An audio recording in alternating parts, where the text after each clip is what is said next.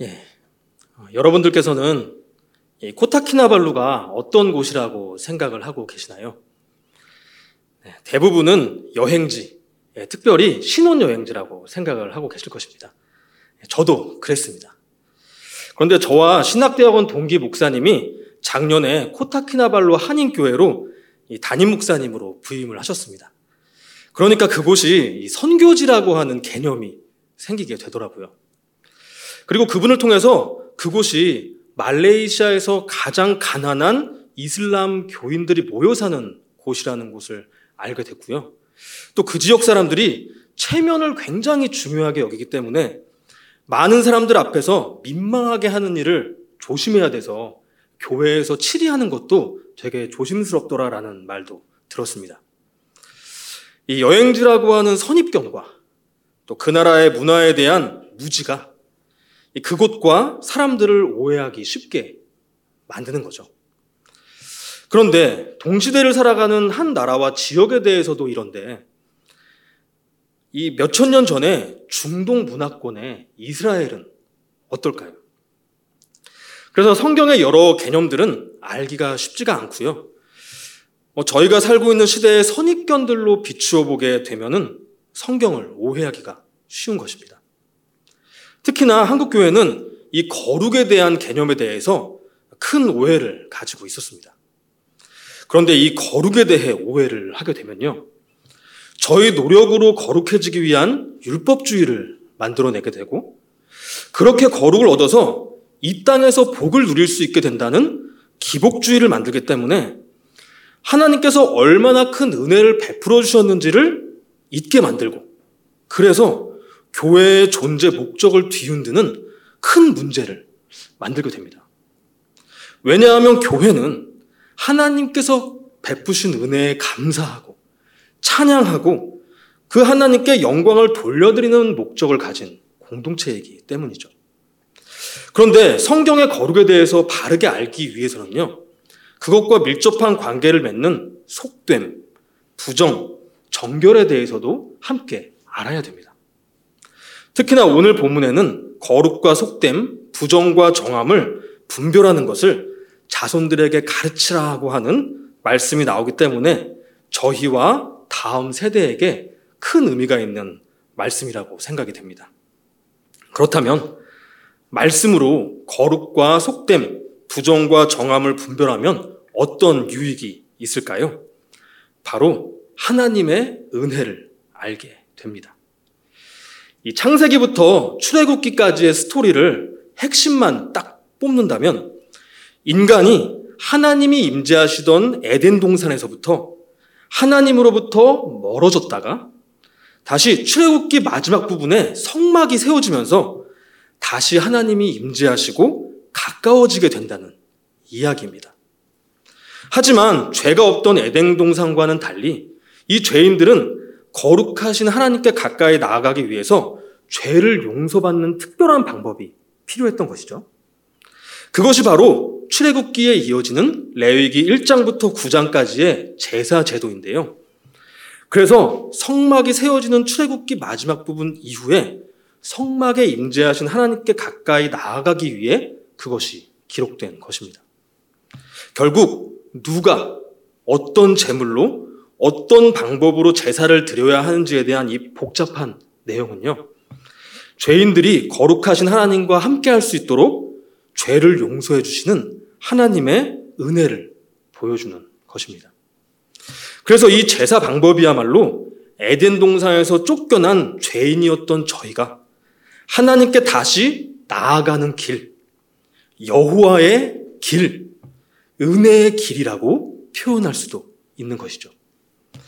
그런데 모세가 있던 당시 대제사장이었던 아론의 아들들인 나닥과 아비후는 그 은혜에 무관심하고 무지해서 잘못된 방법으로 제사를 드려서 여호와의 불이 나와서 죽게 되었습니다.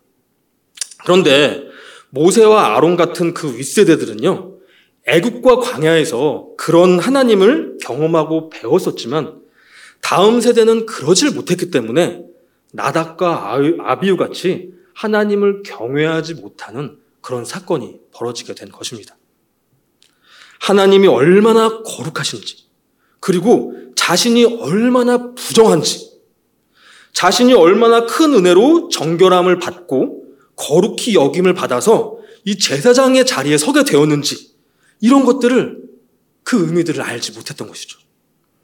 결국 하나님의 이런 은혜에 대해 무관심하고 무지하다는 것은요, 죄와 부정에 대해서도 모른다는 것이고, 그 죄와 부정이 용서받고 깨끗해지는 정결과 용서에 대해서도 어떤 것인지 모른다는 것이고, 그 각각에 대해서 모르는 것 뿐만이 아니라 그 관계에 대해서도 잘 모르고 무관심했다는 것을 의미하는 것입니다. 그래서 그 사건 바로 뒤에 하나님께서는 모세를 통해서 말씀으로 거룩과 속됨, 부정과 정함을 분별하는 것을 자손들에게 가르치도록 하셨던 것입니다. 9절과 11절까지 말씀을 다시 한번 읽어보겠습니다. 너와 내 자손들이 회막에 들어갈 때에는 포도주나 독주를 마시지 말라. 그리하여 너희 죽음을 면하라. 이는 너희 대대로 지킬 영영한 규례라. 그리하여 너희가 거룩하고 속된 것을 분별하며 부정하고 정한 것을 분별하고 모든 규례를 이스라엘 자손에게 가르치리라. 자, 이 분별하라고 하는 핵심 내용을 이 자손이라는 두 개의 단어가 앞뒤로 감싸고 있죠. 이게 자손을 가르쳐야 하는 핵심적인 내용이기 때문입니다. 이 신명기 6장에는요, 자녀에게 말씀을 부지런히 가르치고, 손목에 메고, 이마에 붙이고, 짐 문설주와 바깥문에 붙여놓으라고 기록이 되어 있습니다. 쉐마라고 하는 아주 중요하고 유명한 말씀이죠. 그래서 유대교인들은 지금도 아이 때부터 레위기부터 암송을 시킵니다. 그런데 이 유대인들이 자녀들에게 말씀을 아무리 암송을 시켜도 사실 큰 의미가 없습니다. 왜냐하면 이건 단순히 말씀을 암송하라는 의미가 아니기 때문입니다. 말씀을 통해서 거룩과 속됨, 정함과 부정을 분별할 수 있도록 가르쳐서 말씀 속에 담겨 있는 이 복음의 메시지를 통해서 은혜로운 하나님만을 믿고 경외할 수 있도록 하라는 말씀이기 때문입니다. 오늘 말씀에 바로 그것이 무엇인지 나와 있는 것이에요. 자, 그런데 왜 오늘 본문에는 그 분별함에 앞서서 포도주나 독주를 마시지 말라고 하시는 것일까요? 성도들에게 술을 먹지 말라고 하시는 것일까요? 성경은 돈과 마찬가지로 술 자체를 죄악된 것으로 치부하지 않습니다. 하지만 독주에 취해서 분별력을 잃고 자기의 욕망을 따라 사는 것은 성령 충만함으로 말씀을 분별하고 순종하면서 사는 것에 딱 반대되는 모습입니다. 그래서 독주를 마시지 말라는 것은 단지 술을 마시지 말라는 것이 아니라 거룩과 속됨, 부정과 정함의 분별을 방해하는 세상적인 생각과 욕망에 취하지 말라고 하는 것을 의미하는 것입니다. 사실 저희가 술을 안 마신다고 해서 성령이 충만해져 가지고 영적 분별이 뚜렷해지나요? 저는 술을 마시지 않지만 성령 충만하지 않을 때가 더 많은 것 같습니다. 술 먹지 않아도 세상적인 생각과 욕망에 똘똘 뭉친 사람이 많습니다. 하나님께서 보시기에 이 세상은 독주와 같은 죄와 욕망에 취해 있습니다. 마치 술에 취하면 인간이 하지 말아야 될 짓을 하듯이 욕망에 취해 하지 말아야 할 짓들을 하고 사는 것이죠. 지금 칠레의 한 사막에는 옷으로 된 쓰레기산이 엄청나게 규모가 커지고 있다고 합니다. 거기엔 아직 이 택도 떼지 않은 새 옷도 많이 있다고 해요. 이건 이 패스트 패션이라고 부르는 패션 산업이 인간의 욕망을 자극했기 때문입니다. 각각 사람들이 원하는 디자인과 색이 있고 상표가 어디 거냐, 주머니가 여기에 달렸냐 안 달렸냐, 재질이 어떤 거냐, 아무리 마음에 들어도 지금 유행을 하고 있는 거냐 안 하고 있는 거냐에 따라서 이 제대로 된 옷이 옷장에 몇 년간 그냥 박혀 있기도 하고요. 폐옷함에 그냥 들어가기도 합니다. 물론 인간이 이렇게 아름다움을 추구하는 것은 하나님을 닮은 모습입니다. 하지만 이 세상은요, 아름다움을 넘어서 이 욕망의 끝까지 그것을 추구하려 들고 사람들이 그것을 추구하도록 자극하기 때문에 이런 파괴적인 결과를 만드는 것이죠. 입는 것 뿐인가요? 먹는 것 역시도 더 자극적이고 고급화된 것을 추구하죠. 이 식욕을 미화시키는 컨텐츠가 인기를 끌고요. 그런 방송인들이 유명세를 타고 있습니다. 집과 차와 삶의 모든 영역이 사실 마찬가지입니다. 그런데요, 저희 성도님들도 이런 세상에 눈이 닿고 촉각이 닿고 미각과 후각이 닿으면요, 저희도 모르는 사이에 온 마음과 영혼이 이 세상적인 욕망에 취하게 돼서 마땅히 살아야 할 삶을 살지 못하고 살지 말아야 할 삶을 살게 되는 것입니다. 그것이 바로 독주에 취한 삶인 것이죠. 그래서 이 레위기에서는요, 여러분들도 어느 정도 알기, 알고 있다시피 먹는 것, 입는 것, 사는 곳, 또 태어남과 죽음 같이 삶의 모든 영역에서 거룩과 속됨, 부정과 정함을 분별할 수 있는 장치들을 만들어 놓은 것입니다. 저희가 그것에 너무나 영향을 받는 일상의 삶이니까요. 세상과 욕망에 취하지 않을 수 있는 영적 분별력을 키우는 교육인 것입니다. 그렇다면 거룩과 속됨과 부정과 정함은 각각 어떤 의미이고 어떤 관계를 가지고 있는 것일까요? 함께 표를 보면서 알아보도록 하겠습니다. 먼저 거룩과 속됨입니다.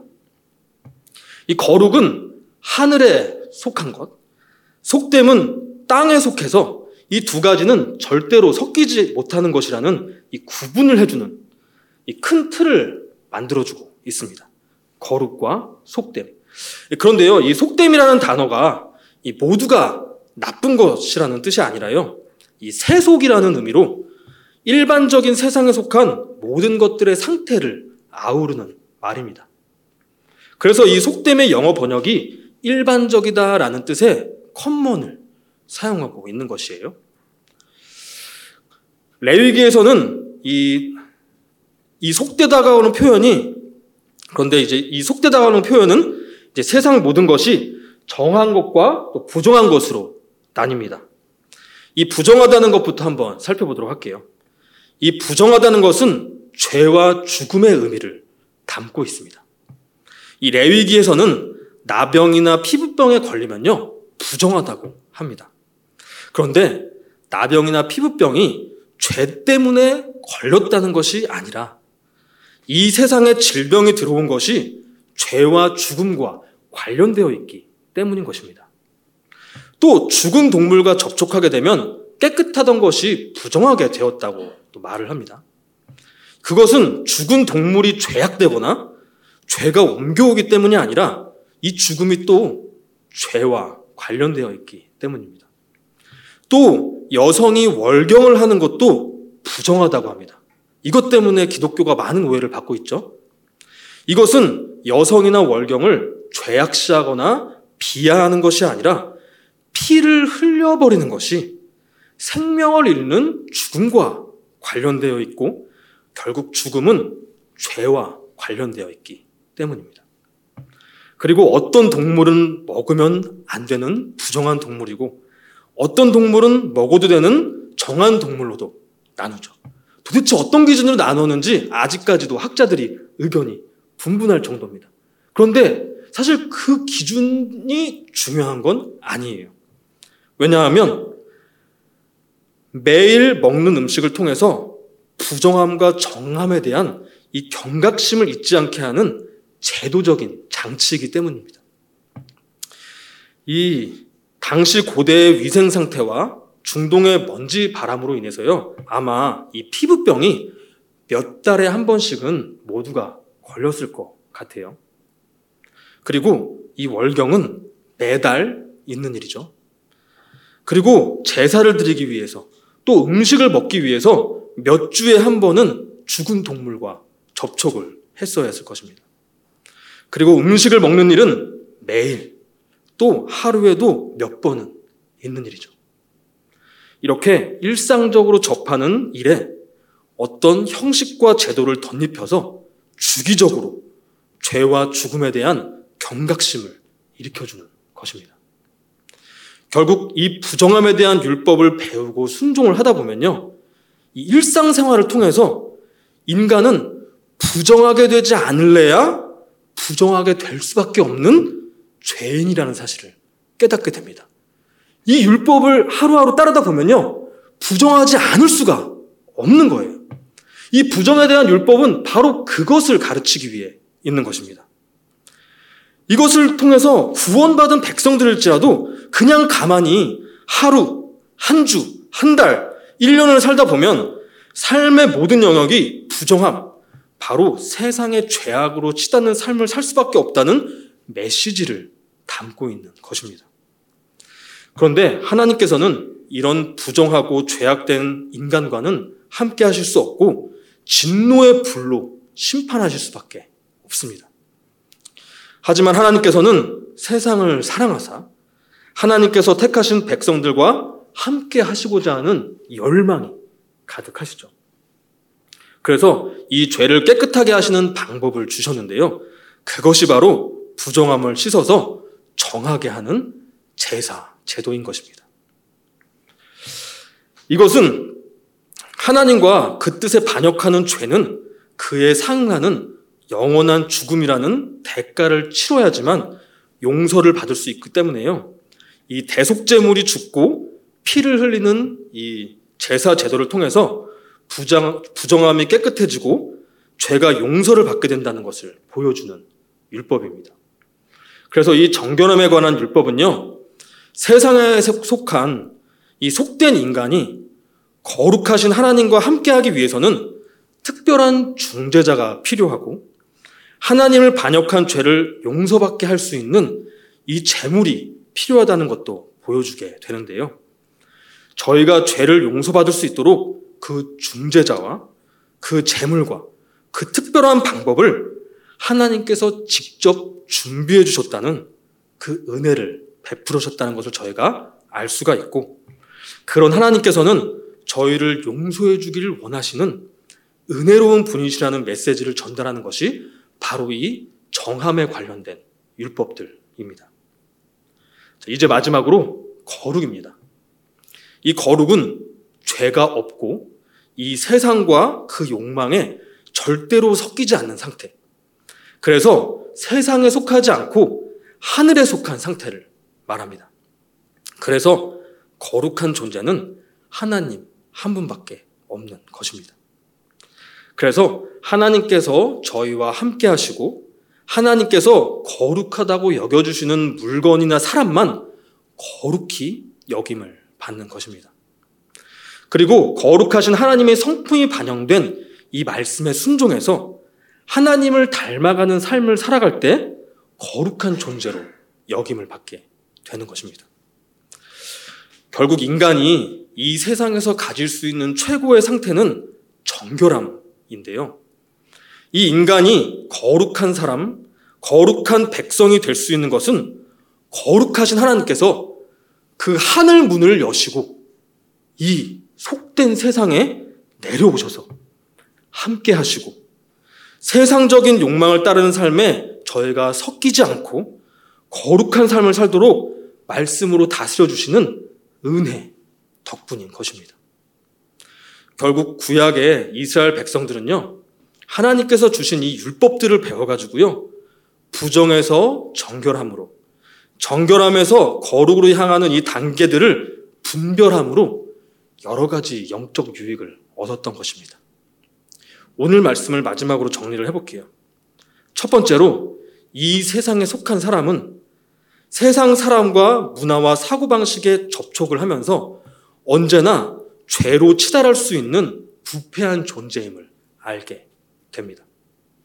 그리고 하나님께서 주신 이 율법을 배우고 순종하려고 하면 할수록 부정하게 될 수밖에 없음을 알게 되는 것입니다. 사실 이것을 아는 것부터가 영적 분별력을 갖는 것입니다. 이런 영적인 태도를 겸손이라고 말을 하죠. 두 번째로 죄로부터 정결해지는 일, 용서받는 일은 하나님께서 준비해 주신 유일한 중재자, 유일한 대속 제물, 유일한 방법을 통해서만 가능하다는 것을 알게 되고요.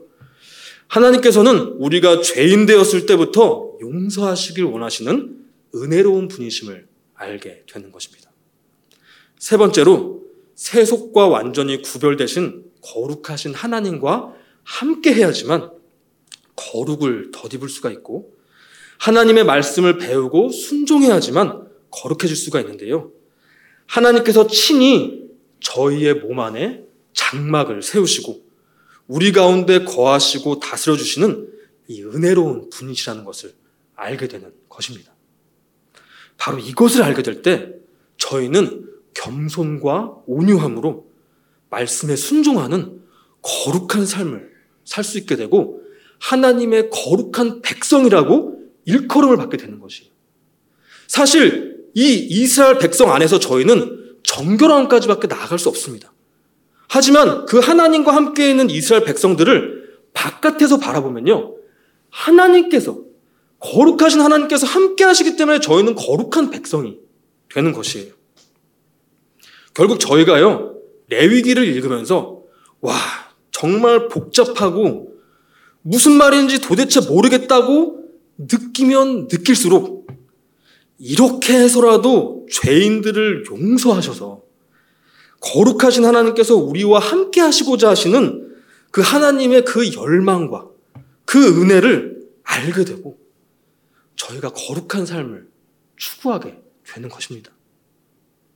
자, 그런데 이제는 그 중재자 예수님께서 대속 제물이 되셔서 십자가의 방법으로 그 유일하신 방법, 영원한 제사를 드리셨기 때문에 저희는 이제 이 구약의 제도들을 지킬 필요가 없게 되었습니다. 하지만 이 구약에 나타난 거룩과 속됨, 부정과 정결을 분별하는 제도를 통해서 이 가르치고자 했던 본질적인 메시지는요, 지금도 동일하게 적용이 됩니다. 저희는 예수님의 죽음과 말씀을 통해서 저희 스스로는 절대로 구원받을 수 없고 언제나 세상을 향해서 죄악으로 치달을 수밖에 없는 완전히 부패한 죄인이라는 것을 알게 됩니다. 바로 그것이 부정이죠. 그리고 예수님이 드린 단번의 제사를 통해 영원한 정결함을 얻어서 이 죄인들이 영원한 용서를 받아 하나님 앞에 나아갈 수 있게 되었다는 것을 믿게 되었습니다. 이것이 정함인 것이죠.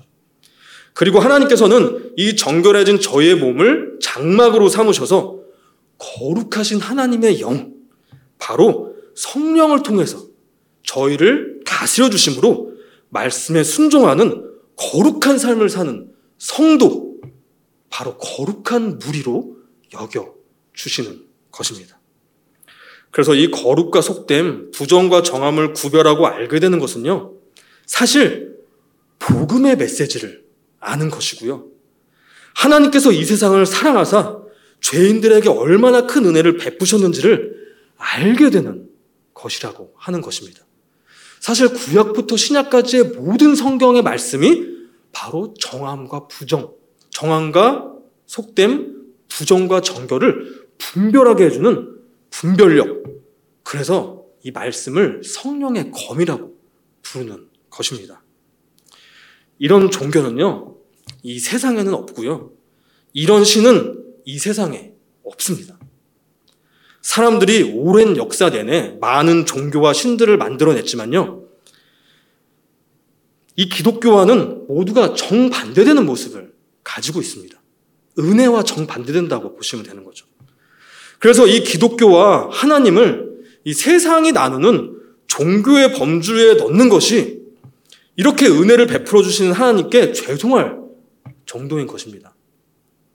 세상의 종교는요, 거룩함을 얻기 위해서 은혜와 정반대되는 율법주의, 기복주의를 추구하는 것입니다. 저는 중고등학생 때부터 종교적이고 신비로운 것에 사실 관심을 많이 가지고 있었습니다. 저는 타로카드도 사실 볼 줄 알고요. 손금과 관상도 다 볼 줄 압니다. 아마 저의 설교를 오래 들으신 분들은 이미 알고 계실 거예요. 어, 제가 중학생 때 친구의 아버지가 점집을 하셨었거든요. 그 친구의 집에 친구들과 함께 놀러 갔었는데요. 그 친구 집에 가니까 친구 아버지가 친구들에게 다 점을 봐주신 거예요. 손금이랑. 근데 저의 관상과 손금과 사주를 보시더니 아, 너는 점을 받는 사람이 아니라 점을 보는 사람이 될 사람이다라고 하시면서 이, 이 미국에 이민을 가시게 되셨거든요. 원래 원래 원래 직업은 태권도 관장이신데 부업으로 점을 보시고 계셨던 거예요. 근데 미국 가서 태권도 관장 하시려고 정리를 하시면서 저에게 그 비법이 담긴 책들을 전수해 주시고 또 스스로 경험으로 얻으신 그 비법들을 저에게만 가르쳐 주신 거예요. 자, 그런데 보통 중학생 남자 아이들이 그런 거에 별로 관심이 없잖아요. 근데 저는 그걸 토대로 인터넷 검색을 해서 더 열심히 배웠습니다. 그래서 학교 친구들 손금이랑 관상을 다 그때 봐줬어요. 그리고 군대에 가니까 선임들이 다 달려들어서 수백 명을 봐줬고요.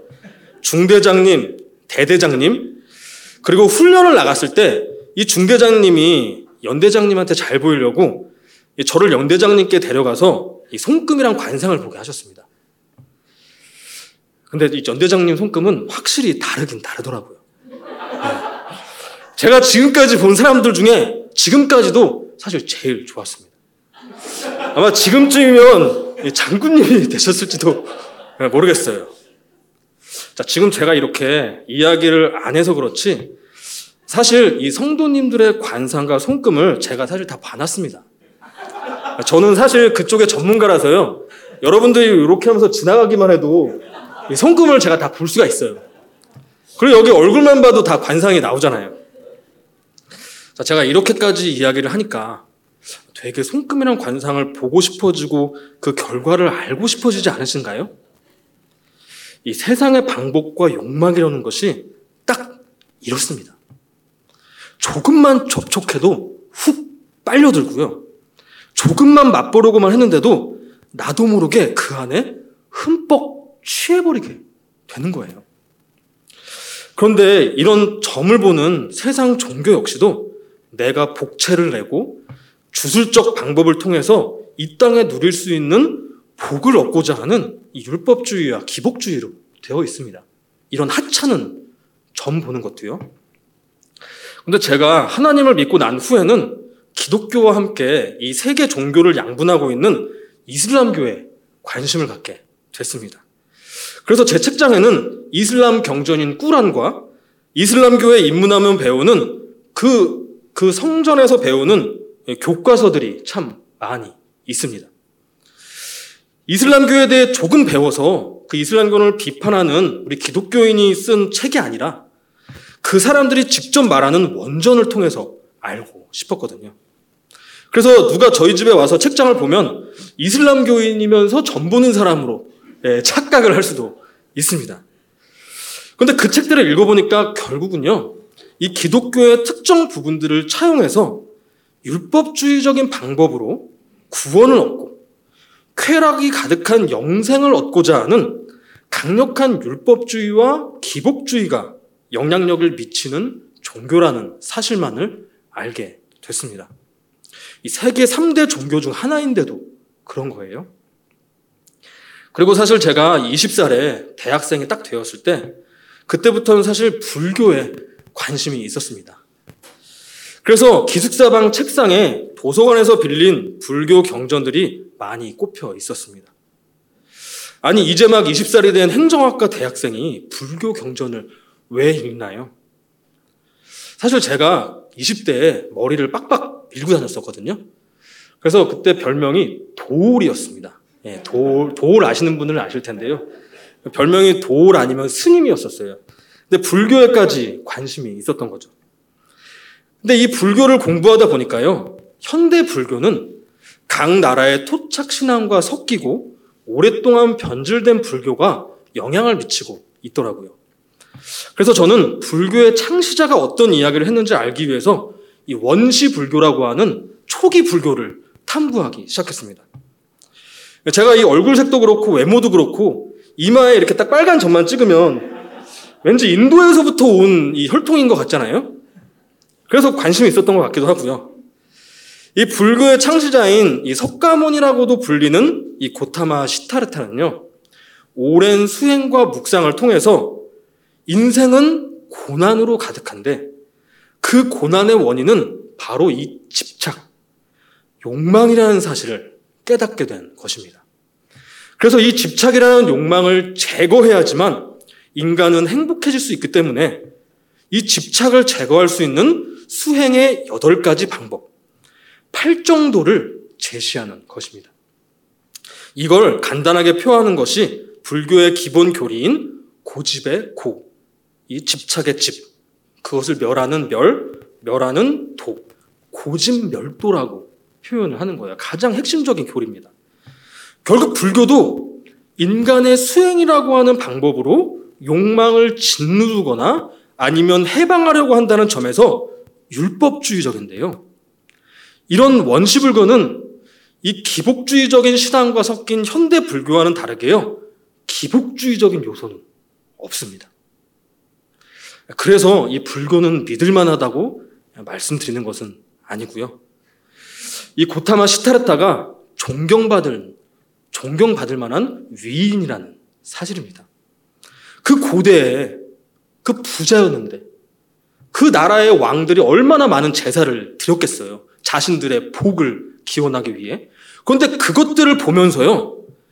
기복적인 신앙을 탈피하고 인간이 고통하는 원인이 거기에 담겨 있는 욕망에 있다는 것을 발견을 했고 그 욕망의 문제를 해결해줘서 모든 중생이 행복하길 원했다는 점입니다.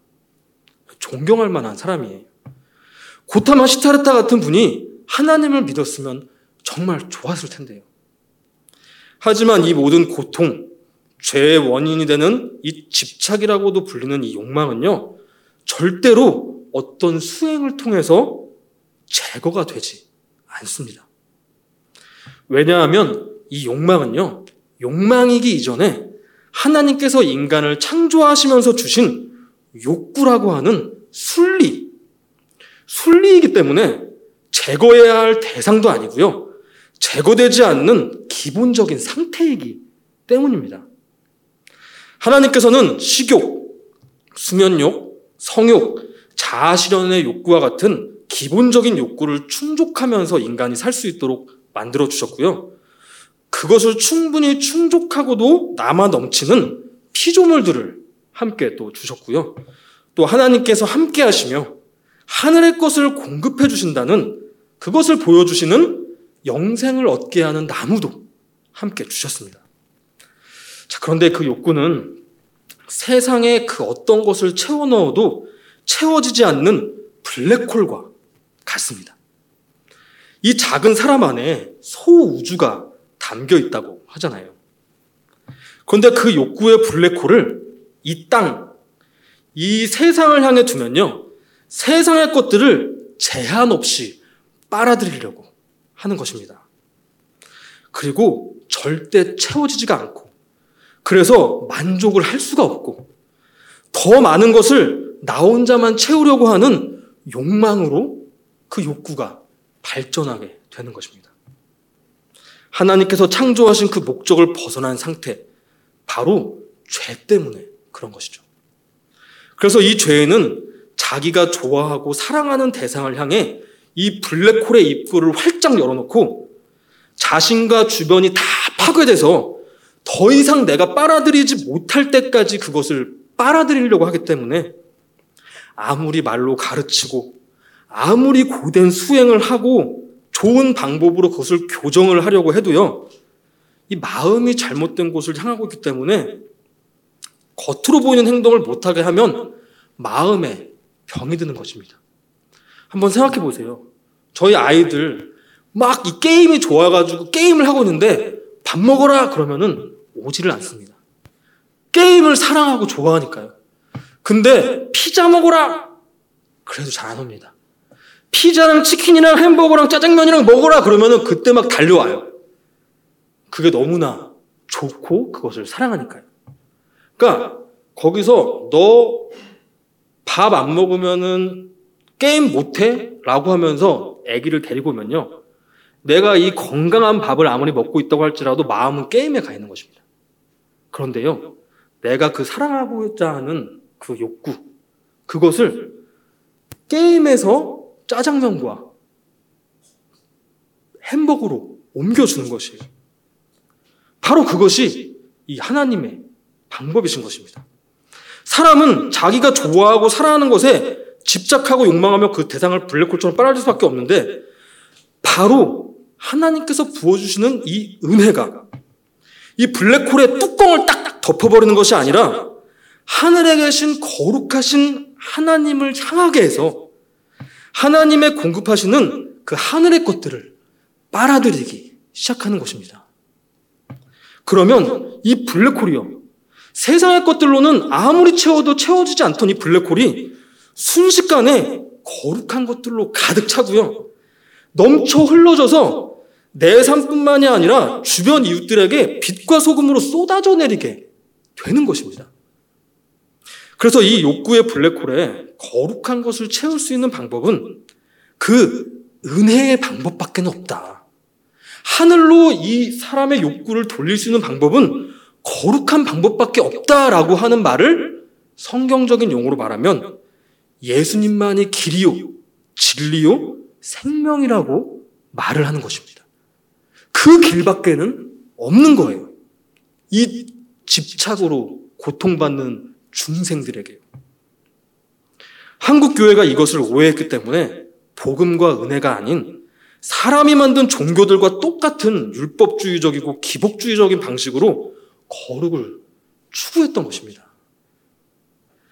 그래서 저도 유초등부에서 아이들을 가르치거나 또 이번 여름 성경학교 때 헌금에 대해서 가르칠 때에도요, 바로 오늘 말씀과 동일한 원리와 메시지로 가르치고 있고 가르쳤습니다. 그리고 집에서 제 아, 아이들을 가르칠 때도 바로 이 원리로 가르치고자 애쓰는 것이죠. 이것이 바로 복음으로 말씀을 가르쳐 영적 분별력을 키우는 것, 아이들에게 성령의 검을 쥐어주는 일이기 때문입니다. 자, 그런데요, 오늘 말씀에 하나님께서 모세를 통해서 이 말씀을 자손들에게 가르치라고 했는데요. 사실 이 자손은요, 유치부와 유초등부와 같은 아이들만을 말하는 것이 아닙니다. 바로 하나님의 은혜를 여전히 잘 모르는 이 말씀을 여전히 잘 분별하지 못하는 저희 모든 세대와 다음 세대 모두를 말하는 것입니다.